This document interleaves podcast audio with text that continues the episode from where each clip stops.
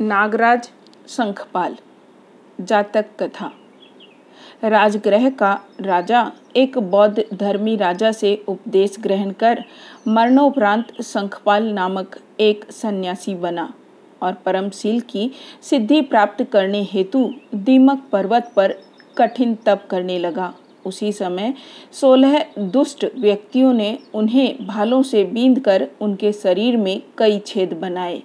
और उन छेदों में रस्सी घुसाकर उन्हें बाँध दिया।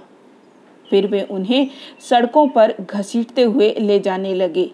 मार्ग में एक आलाट नामक एक समृद्ध श्रेष्ठी 500 बैलगाड़ियों में माल भरकर कहीं जा रहा था। उसने जब शंखपाल की दुर्दशा देखी तो उसे उन पर दया आ गई। उसने उन सोलह व्यक्तियों को पर्याप्त मूल्य देकर शंखपाल को मुक्त करवाया। शंखपाल तब उलार के राज्य ले जाकर एक वर्ष तक अपने यहाँ अतिथि रूप में रखा और अपने महान उपदेशों से लाभान्वित किया।